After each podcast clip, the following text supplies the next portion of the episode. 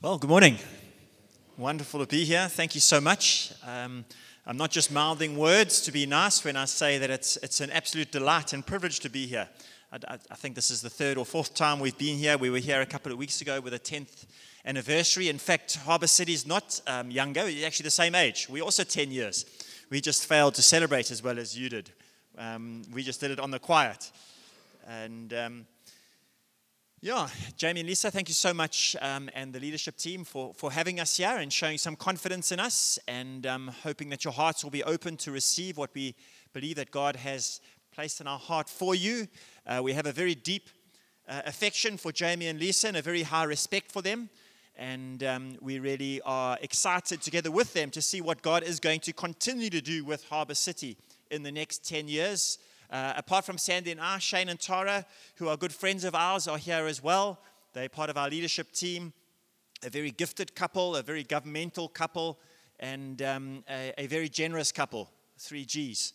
So um, they're also with us. It's good to have you this morning. Thank you. And w- that, that one man band, where's that one man band? That was outstanding.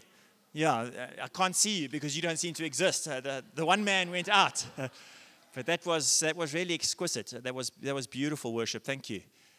Um, so I understood the brief from Jamie that, um, you know, 2013 to 2023 to 2033, the next 10 years um, of, of Harbour City. And there was a, a slight temptation in me to be slightly edgy and to go to ChatGPT and see what is the world going to look like in 2033. And let, us be futuristic. Let's be foretelling about what it could be. And, and, and let's look at, uh, let's shoot for the corners of, of what the church is going to need to be like in 2033 in order to address what the world is going to become. And I, and, and I hope I don't disappoint you because I'm not going to go down that route. Um, because I really believe that um, the church that's going to be needed in the next 10 years the church the world needs in the next 10 years is the same church the world needs in 2023 is the same church the same church that the world needed in 1833 is the same church that the world needed in 1533 is the same church that the world needed in 1033 in 133 and in 8033 because we're dealing with the same issues and we've got the same gospel so if you came thinking I'm going to be really edgy and I'm going to foretell the future, um, I'm, I'm, sorry you're going to be disappointed. I'm, I'm, I'm, opting for, for a radical orthodoxy, that the orthodoxy of the gospel is radical in and of itself. And sometimes, unfortunately, as, as church leaders, maybe it's to try and get clickbait or to try and attract, we, we, we, we shoot for the, the fringes and our theology gets a little bit wonky while we while we try to do something that's different when actually the radical orthodoxy is good enough. The good news on its own is good enough. And if all of us in our various churches no matter whether we're big or small whether we meet under a tree or in a school hall or in a stadium we the gospel is the same. And uh, the church that the world needs is is very consistent. And um, and so what you know um, Revelations chapter 14 and verse 6 talks about the eternal gospel. The gospel is not seasonal. The gospel doesn't change with the century that we're in. The gospel doesn't change with the fashion that, that, uh, that's whatever in fad. The gospel is eternal. Revelation chapter 13 talks about the lamb slain from before the foundation of the earth. We're dealing with the same characteristics of God. We're dealing with the same God and his sacrificial nature. Ecclesiastes chapter 1, verse 9, it says, What has been will be again, and what has been done will be done again. There is nothing new under the sun. And we even see it in fashion. Uh, I have a wife who loves to keep things. She keeps things. Oh, I says, why, why are you keeping that? Why don't you just give it away? It's old, it's gone out. And she hangs onto it and she finds a box in the back of the cupboard and she keeps those old bell bottom jeans and those boots from London that she got in 18 something and, and I'm sorry, the 80s. And, uh, and sure enough, the fashion goes around and she pulls them out and she says, Yes, you see, you see, I told you that fashion would come around again. And it's true. You know, we, we, we, we're looking for something that's brand new and different. And so the radical, radical orthodoxy of the good news, wherever and whenever and however it is preached, proclaimed, presented, packaged, and explained, remains the same. Whether it's done in person, whether it's done online, whether Jamie is here as a hologram, however it is presented, the gospel remains consistent. To the rich or to the poor, no matter what language is being preached in, no matter what nation, no matter what context, We lived and worked in Mozambique for some years, and there was one particular church where we used to uh, park the car at the BP garage and walk across the road with our two kids and over the rubbish dump and along past the tavern. Well, it was right next door to the tavern, and there was a small church, and it was the same gospel. The gospel doesn't change whether you're preaching it in Dubai or whether you're preaching it in Mozambique to the rich or the poor. It's the same gospel. And the, and the church that the world needs now and into the future is a church that preaches the gospel. And so Jesus is the same yesterday, today, and forever.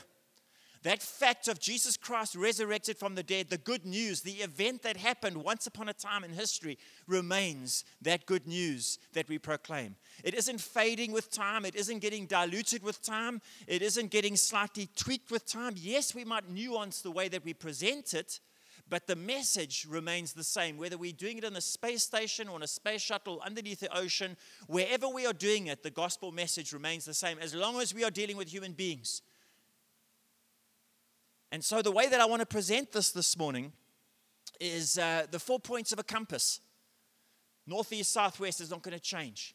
And so, I'm just going to make four points this morning. All right, I know often as, as teachers we try to go for three because that just seems to be the cool thing to do. So, I'm going to be very uncool and I'm just going to go with four points. The four points of the compass this morning. All right, is, is everyone with me? So, the compass is timeless. So, the first one I want to say is the church that the world needs in 2023 and in 2033 is gospel grounded. I've already started to touch on that. That sin is sin. That the issue with the world that we're living in today is the sin.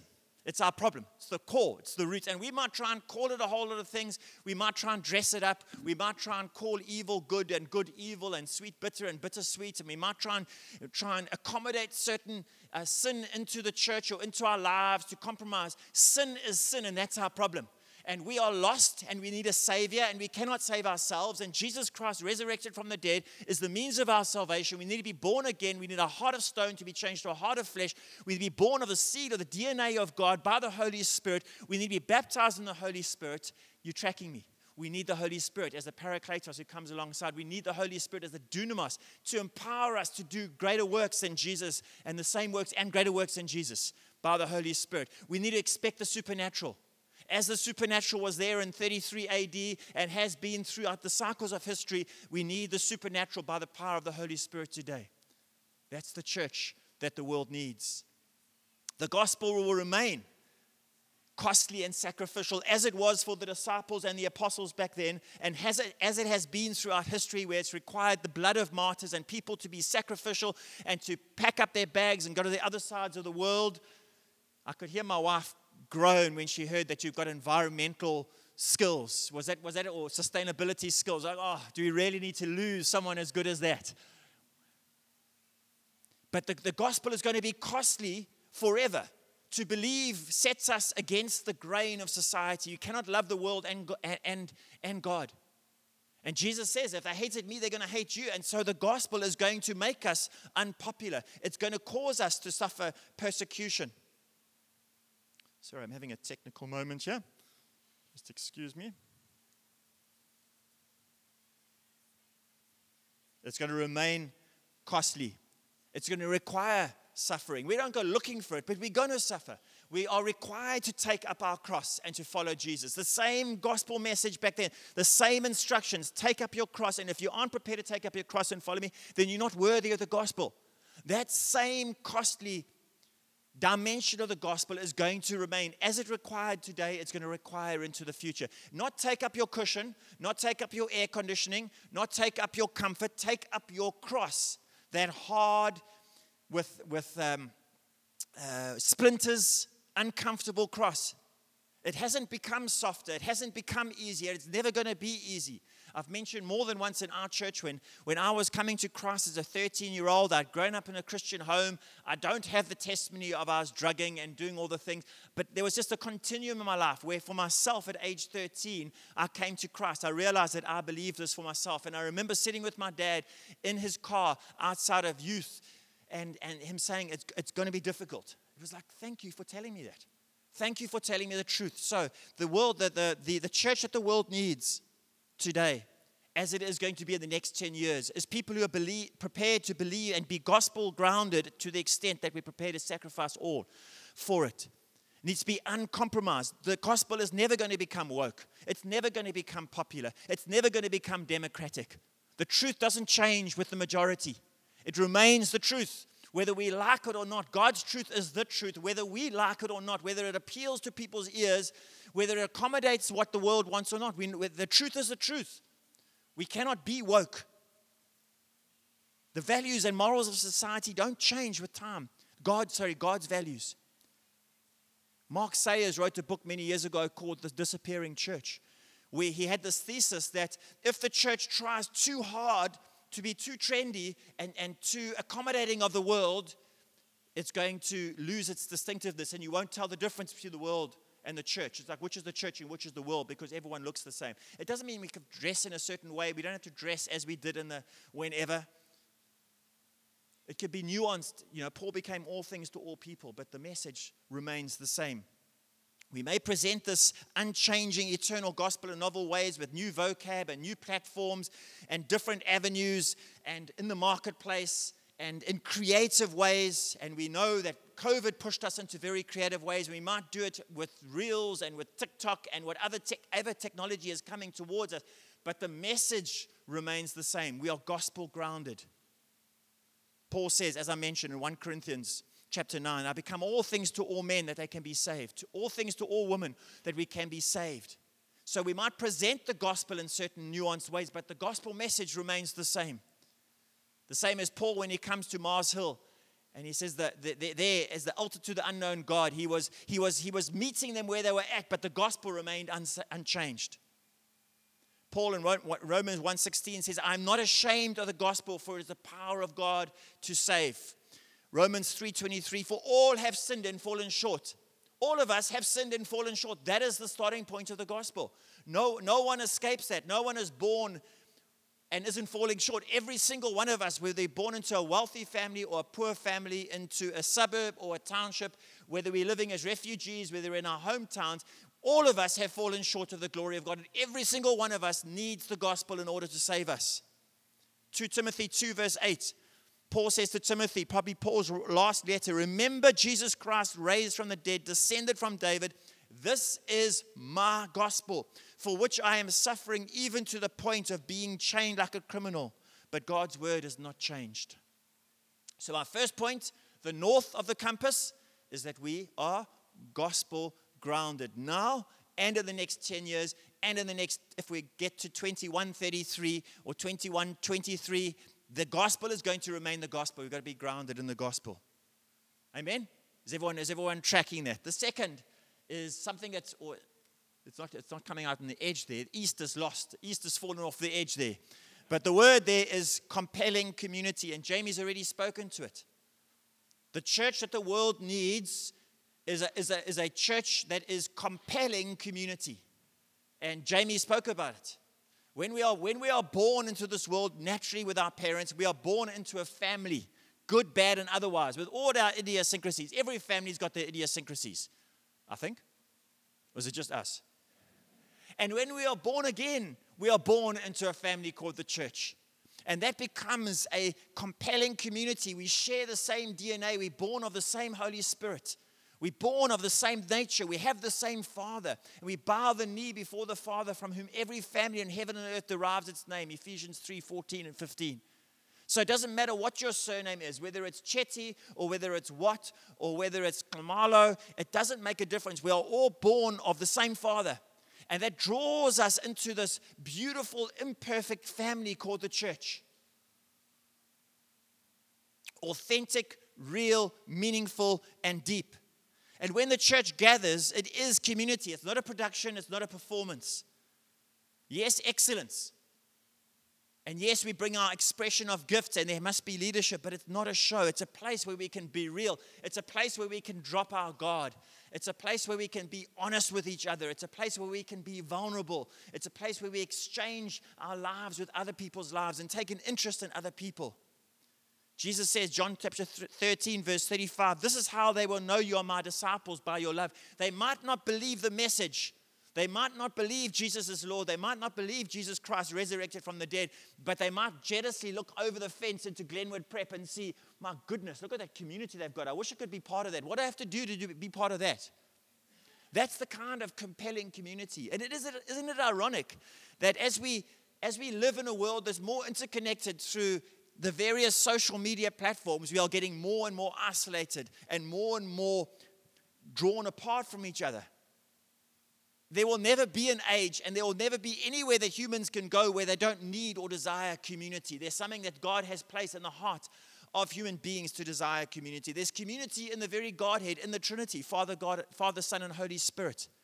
And so, compelling community is part of who we are. When we gather, there is belonging, there is comfort, there is support, there is generosity, there is enjoyment, and lots of laughter.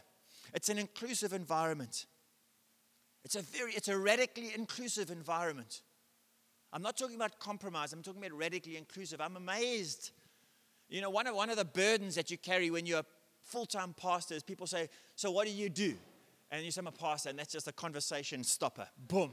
Yeah, everyone, you can. We were just we were just went to Sandy's cousin's 60th a few weeks ago, when when the pastor, you know, the brother-in-law walks in, everyone says, "Oh, mind your language." Here's the pastor. You know, oh, we got to clear up, clean up our act. They haven't got the gospel. The gospel is for sinners and sinners are for the gospel. It's, we're inclusive. We're not exclusive. We're an inclusive community that radically includes those who think that they are on the outside, who think that they are unworthy. And when the, as with Israel, which was called to be a light to the nations, according to Isaiah, when we as the church just become a self reflecting light inside the four walls of our community, and we don't take that light and say, Come to the light, we are called to be a light to the nations. We are called to be a light to those around us. Jesus worked through community. He was inclusive. He had his three, he had his 12, he had his 70, he had the woman who was supporting the ministry. Jesus worked through community, and we know from the book of Acts a great example of the church operating in community, in homes, sharing life, a sense of awe, gathering in public places and synagogues and homes, getting together Always with the message, there's space for more. Andrew Thompson, who planted the church in Cape Town Church on Main, he had that phrase when we first planted. There's always, there's always room for one more. Whatever we're doing, there's always room for one more. Be inclusive, invite, be a compelling community. That's what often what draws people in. Sometimes people get community before they get the message, before they get the gospel. And that's fine. If that's what's going to win people over, that's the church that the world needs in 2023 and in 2033. Amen. The wine is in the cluster, not in a single grape. And so we need gospel grounded, we need compelling community. All right, you're tracking me. So we've got north and we've got east. All right, south. Radically reconciling. I've said reconciling, not reconcile, because I don't think that the process of reconciliation, I'm talking here horizontal, is ever going to be a, a, a complete. We've done it we are transformed, we are reconciled. It's always going to be a journey. We are constantly going to be in the process of reconciling everywhere where there's a divide. Because Satan loves division. He loves to bring division between families, between family members, between churches, between races, between languages, between tribes, between genders. He loves to bring confusion. He loves to sow dissent. He loves to cast aspersions over that tribe or that language or that people group or that economic group. He loves. Sin divides us. But the gospel radically brings us together. It's a radically reconciling message, and we need to be a radically reconciling community that is gospel grounded. That was a mouthful. We, we need to build a bridge and heal every divide between every division. And I don't think I need to outline it and, and, and illustrate it too much, whether it's between men and women, whether it's intergenerational. We don't have to bow the knee to generation gap. That's, a, that's an invention of the world. It's not, a, it's not a biblical concept. Between races, between tribes, between language groups, between economic. We know that in, in South Africa, a lot of the division that is now happening has crept into society as less racial and more economic. We need to bridge every divide and any other divide that you can, that you can think of. But the, the, the church that the world needs needs to be a radically reconciling community. Remember that the gospel originally was preached into a context that was hugely divided between Jews and Gentiles. We read those words in scripture and they read very easy. They're part of the, the, text. But we realize that when we're talking about the Gentiles, we're talking about the Greeks, we talk about the barbarians, we talk about the Scythians, those who were living a total different life. They were living by a total different set of values. They didn't have the moral, the moral integrity of the law of the Jews. And these people who were barbarians, they were considered uncouth. They had a sexual ethic. They didn't have a sexual ethic. It was anything goes that, that the, the age of the gospel, the sexual ethic was of, of total compromise. And yet, the gospel invited them in. Not to continue with it, but for Jews and Gentiles to be reconciled into one body in Christ was revolutionary. It was radically reconciling. And that is the kind of community and that is the kind of church that Paul is speaking about and which so much of the New Testament and the epistles is dealing with. And we need to make sure that we are building the kind of church. And I know I'm, I'm, I'm speaking to the converted here, so pretend I'm speaking to another church. But the church needs to be the place where we are radically reconciling every division and every divide. We know Galatians chapter 3. So in Christ Jesus, you all are children of God through faith. For all of you who were baptized into Christ have clothed yourselves with Christ. There is neither Jew nor Gentile. As I've said, you can Jew and Gentile, when you actually double click on that and drill down as to what that meant for the Gentiles to be included into this new body of believers alongside Jews, it is absolutely radical. Neither slave nor free nor is there male or female, for you're all one in Christ Jesus. If you belong to Christ, you're Abraham's seed. And we need to make sure that we are building the kind of church, the kind of community that is according to God's plan, the kind of blueprint that Paul outlines. Chris Venon, some years ago, his dad was a builder. And um, he said that his dad was very fastidious. And if they built a wall and they might have been at the top of the wall and the wall was not straight, he would say, Tear it down, start again. This wall is not straight. I'm not just going to try and patch it or pretend. I'm go- you're going to tear it down and you're going to start again and make sure that you build straight. Now, I'm not referring to you and I'm not referring to any particular church. It might be us. But we've got to make sure that we build according to the pattern. What is the church that God is building? What is the church that God is building that the world needs that's going to that's going to be a, a provocation to the world. And then we need a church that is not only reconciled and reconciling, but is united as churches. One of the worst witnesses of the church is the division between churches. It's a real blemish on our CV as church. The people look at the church and they say, Well, how can we believe you guys are so divided? And so, hopefully, in the next 10 years, as churches, we move closer to each other. And I think there are so many things happening around the world and in South Africa and in Durban with churches moving closer together. So we mustn't just berate ourselves. I do think there's a huge amount happening in terms of unity. But unity is sacrificial, unity is difficult, unity requires maturity. And you know what? I really do believe that we are moving along that continuum. We're not there yet. We know the prayer of John chapter 17.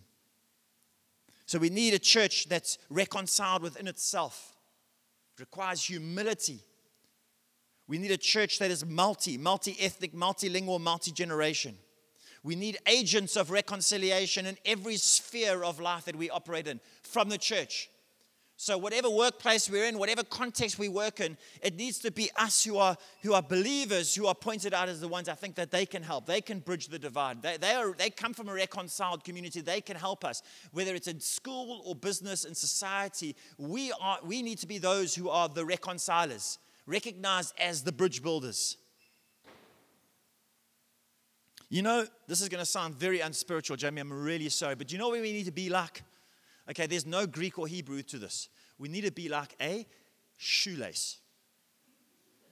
The good, humble shoelace. Just think about what a shoelace does. You hook it in on the one side, and you hook it on the other side, and you pull it together. And then you hook it on the other side, and you hook it on the other side, and you pull it together. If you only weave the shoelace down one side of the shoe, it doesn't work as a shoelace. It is stubborn, it is basic, it is humble, and it does its job. Just think about your shoelace. What would it be like if we took our shoelaces out? How uncomfortable our shoes would be flopping and clopping and tripping, and we'd be falling out, and our holy socks would get exposed. Those embarrassing holy socks, not holy like a holy. Our shoelaces. We need to be like shoelaces, consistently hooking in on one side and consistently look, hooking in the other side and pulling people together.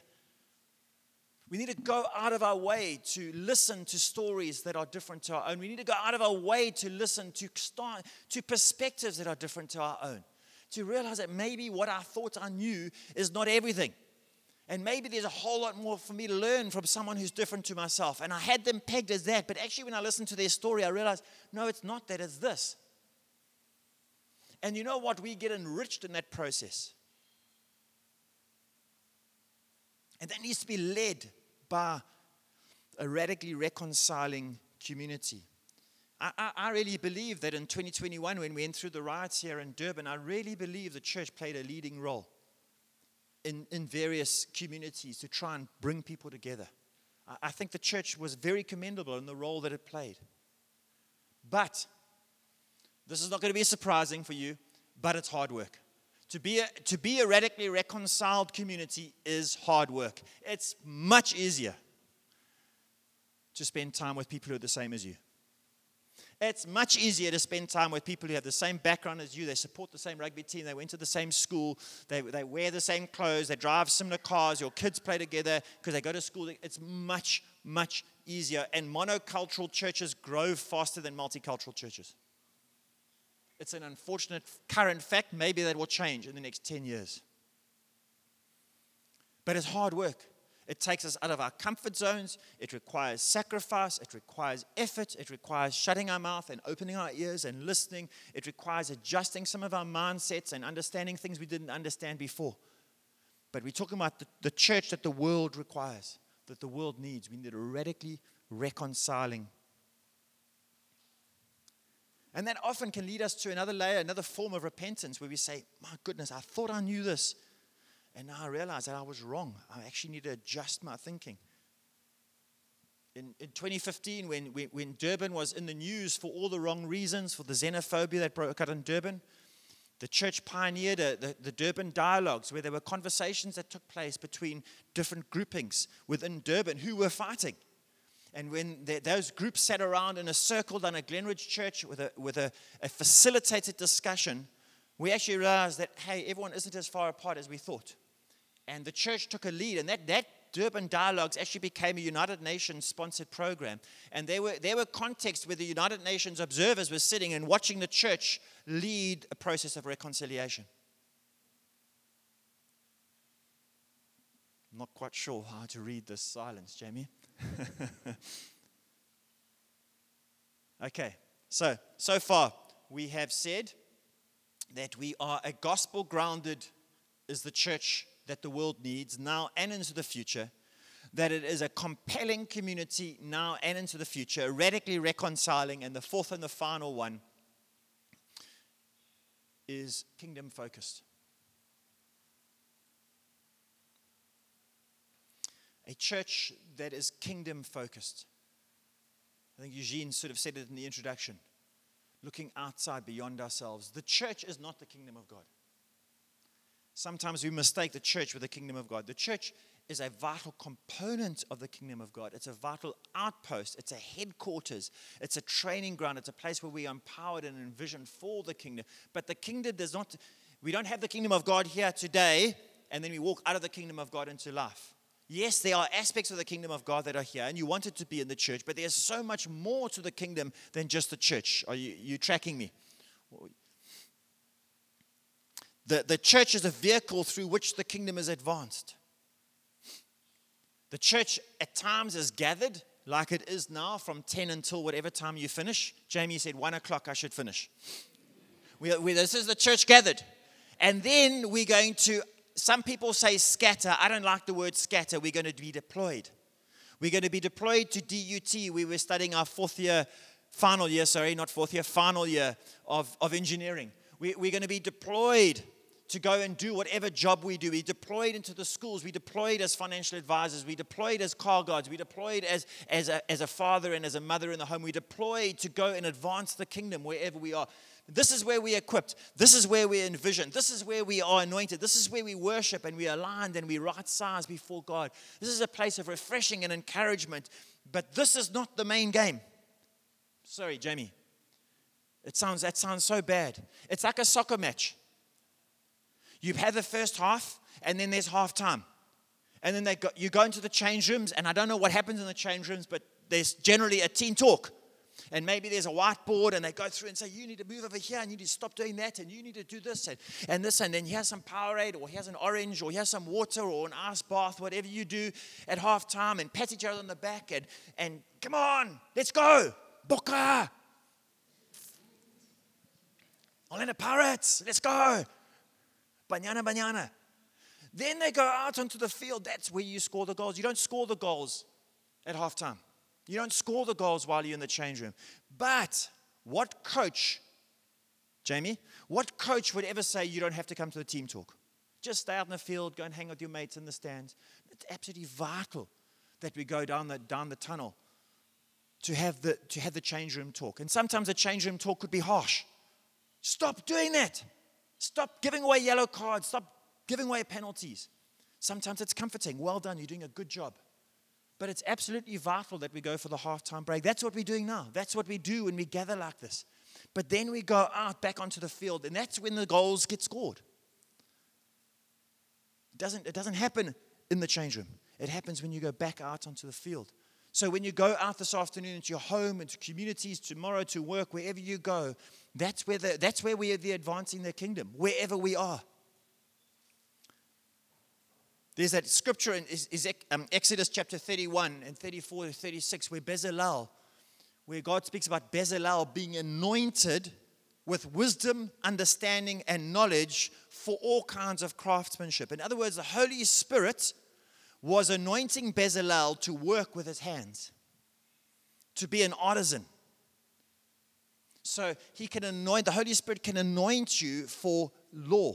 The, uh, the Holy Spirit can anoint you for teaching, for engineering, for whatever it is that you do, even financial advising. Genesis chapter 1, verse 28 Be fruitful, multiply, and have dominion, rule in the earth. That word dominion or rule means to cut a path in a forest to bring order out of chaos and to create culture. So let me just show you a grid here. Or let me just show you this one first. The kingdom of God, that's our heart in the middle, the black spot, the heart that needs to change the heart of sin. The kingdom of God, first of all, the kingdom of God is within. It comes into our heart. We get a revelation of who Jesus Christ is. We get a revelation of ourselves as sinners. We get a revelation that we are saved by faith, by grace. And our heart changes from a heart of stone to a heart of flesh. And we begin to change. We begin to change. Our heart changes, our mind changes, our values change, our relationships change, our lifestyle changes, and our influence changes. The kingdom of God first is within, and then it works out through those various concentric circles. It doesn't just get contained inside our hearts. It then works outwardly into the various, it has, has influence from the inside of us outwards. Does that make sense? And Bill Johnson, in his book Invading Babylon, speaks about this. Okay, this is going to, this looks like looks like maths or science. It looks a little bit like school, but just he speaks about the three aspects: the church, the gospel, and culture. If we have the church but no gospel and we just engaging culture but there's no gospel, then we are getting into liberalism. If we are the church and we have the gospel but we're not engaging culture, then we're just fundamentalists. If we are the we have the gospel and we engage culture but we don't have the church, then we are parachurch. But when we have the gospel and the church and we're engaging culture, that's the kingdom message. It's holistic. It's all three of those. And that's ultimately what we need to be aspiring to if we're going to be the church that the world needs now and into the future. Does that make sense? I'm sure Jamie will decipher that and explain that. And so the mandate, the mandate of God, as it was in Genesis chapter 1, as it repeats it in, in, in, Matthew, is go and make disciples of all nations. It's bring the rule of God into the world. Get everyone to do as I have designed you to do, to obey my ways, to, to walk in relationship with me. That's the church that the world needs. Abraham Kuyper said this There's not a square inch in the whole domain of human existence over which Christ, who is Lord over all, does not exclaim, Man. So Jesus is not just after the church, he's after the whole world. The people, every single aspect of society, God wants to have influence, he wants to bring rule. He's not scared off by science. He's not scared off by environmental issues. He wants to be invited so he can bring his rule into every single aspect of life. And each of you are equipped to do it in your particular sphere of influence. And you can ask to be anointed for your particular sphere of influence. That is the church that the world needs. Where the church is gathered and then the church is deployed into our various spheres of responsibility and influence. We need to be outward looking. We need to engage and aim to influence every sphere, sorry, every sphere and sector of society, wherever you are. If you are a stay-at-home parent, then you're being called to raise godly kids. That's an, that's an expression of the kingdom. We need to be city facing churches. So it might be community facing, it might be Glenwood. It, wherever you live, we need to be sitting, city facing churches. Churches that look outward to our community where we live and say, what is broken and what must we do together collaboratively to bring change to where we live? Does that make sense? It's no good having good church and fantastic worship like this morning, an amazing community here under the tree with incredible cappuccinos, and then walking past all, past all sort of forms of abnormality in society, and then coming back next week for a time of devotion and going back and tolerating all forms of abnormality in society, blocking our nose because there's sewage in the streets and closing our eyes because what's happening in society is so bad, but then we come back and have fantastic worship, and then we drive back past, we We've got, to, we've got to have our eyes open. We've got to have our eyes on what's happening, and we've got to do what we can with whoever in order to bring change. I think the last time we were here, we said, What would the kingdom of God look like in Durban? Or what would Durban look like if the kingdom of God broke in? It cannot just be good church meetings. It must be that. When revival, we're praying for revival at the moment in Durban. That's the theme that's coming through in United City Prayer is revival. Absolutely agree. The church must be revived. God must come near. But if it only ends with revival where society doesn't even know that revival is taking place, then we've, we've, we've stopped short. The revival that comes must lead us towards reformation and influence in society. Sure, that's a mouthful. I've said a lot. I'm nearly finished. Love your neighbor as yourself. Love your neighbor as yourself. That sounds like a Christianese. It sounds religious. But love your neighbor as yourself. So if your neighbor doesn't have water, what would it be like if you didn't have water? If your neighbor doesn't have food? If your, your neighbor doesn't have access to equal opportunity, if your neighbor doesn't have access to education, if your, if your neighbor doesn't have access to justice, take it on as if it's your problem. Sure, that is a mandate. But that's the kind of church I believe that the world needs. Is a church that is that takes on and looks for the needs of society and, and takes on what they can in order to bring the rule of God.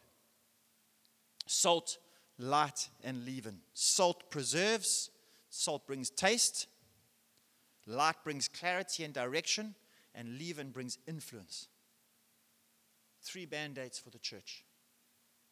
So, the four points the church that the world needs, the church that we endeavor to be as Harbor City in 2023, 2033, 2043, 2103, if, for those who will be around, is gospel grounded, is a compelling community, it's radically reconciling, and it's kingdom focused. The same message that's been required, the same church that has been needed.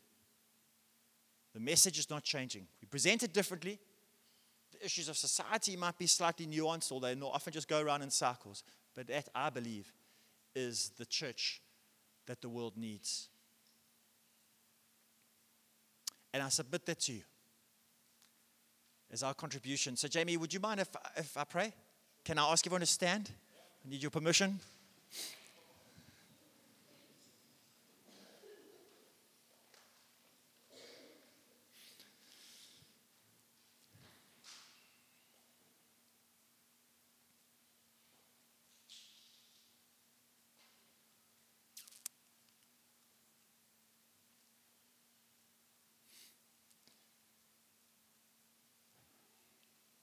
Father, creator, designer, you desire to, to rule in society. You desire to rule this world. You made this world. Lord, we, are, we, are, we have sinned and we have fallen short and we are making a mess of your world. And the outworking of sin is, is evident every single day, not only in our own hearts, but in society all around us, Lord. And we need a Savior. We thank you that we have that Savior in Jesus, Jesus Christ, resurrected from the dead. This is the gospel. This is the power of God to save. We thank you for that message. We thank you, Lord, for every person here who's bowed the knee to that message. We thank you, Lord, that you desire to have a family. The same as in the natural, we desire to have a family, to have offspring. We thank you that you have always desired to have a family that carries your name in the world and carries your values and carries your surname into the world, Lord, and brings your rule into every sphere where they operate, Lord, so that it can go well with us, so that we can live a blessed life, so that we can fulfill that prayer Your kingdom come, your will be done on earth as it is in heaven. We desire that, Lord. But the world is so opposed to this message. The world is so rebellious against you and your ways, thinking that we know more than you, thinking that we know better than you. And it only leads to more mess and to more broken relationships and broken marriages and broken people and broken society, Lord. We repent, Lord. And yet you've called your people, Lord, to be a light to the nation and the nations, for us to be salt, for us to believe and to have influence to bring your rule. Lord, forgive us where we have fallen short. Forgive us where we have fallen short of being light to the nation, to the community, to those around us. We pray today, Lord, that you would envision us and that you would empower us with understanding and with revelation and anointing, Lord, to advance your kingdom wherever we are to advance your influence, Lord, to be bridge builders, to be reconcilers, to be healers, to be problem solvers, to bring leadership to society, to bring leadership to communities, to bring leadership to spheres and sectors of society, Lord, and to bring your rule, to bring your light into darkness. The church is not an outdated concept. The church is your pillar of society. You have not changed your plan. And you're not going to change your plan. This, this church is your bride, and you are preparing your bride to be without spot, wrinkle, or blemish. And we are part of that bride, Lord. And so we pray that you would empower us. We pray that you would enthuse us. We pray, Lord, that you would anoint us to be the church that the world needs. Not on their terms, but on your terms, Lord. That we can bring salvation and we can bring your kingdom and your ways. First of all, in our own hearts then outworking in our minds and our lifestyles and our values and everything about us, Lord, but then ultimately into society, Lord. The world doesn't know that it needs the church. The world doesn't know that if we took the church out of society, we would die.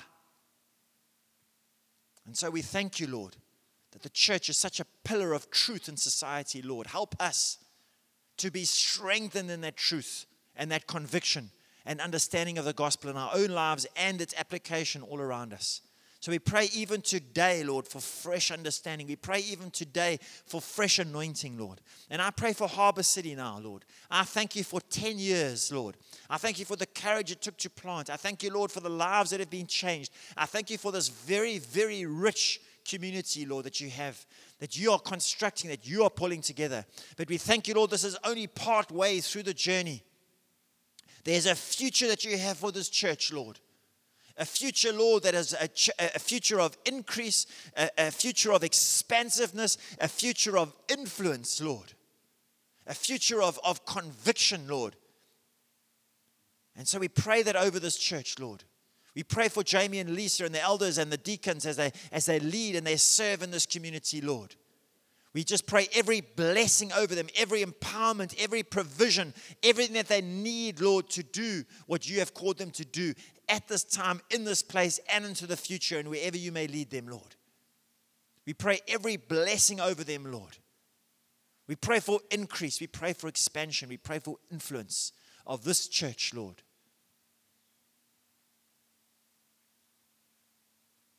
We commend them to you, Lord. We thank you for them, Lord. What an absolute gift, what an absolute delight. Sometimes we, we don't see ourselves well, Lord, until someone else comes and holds up a mirror and say, Look, look at you. So we thank you for this community today, Lord. We bless you, Lord, in the name of Jesus. Amen.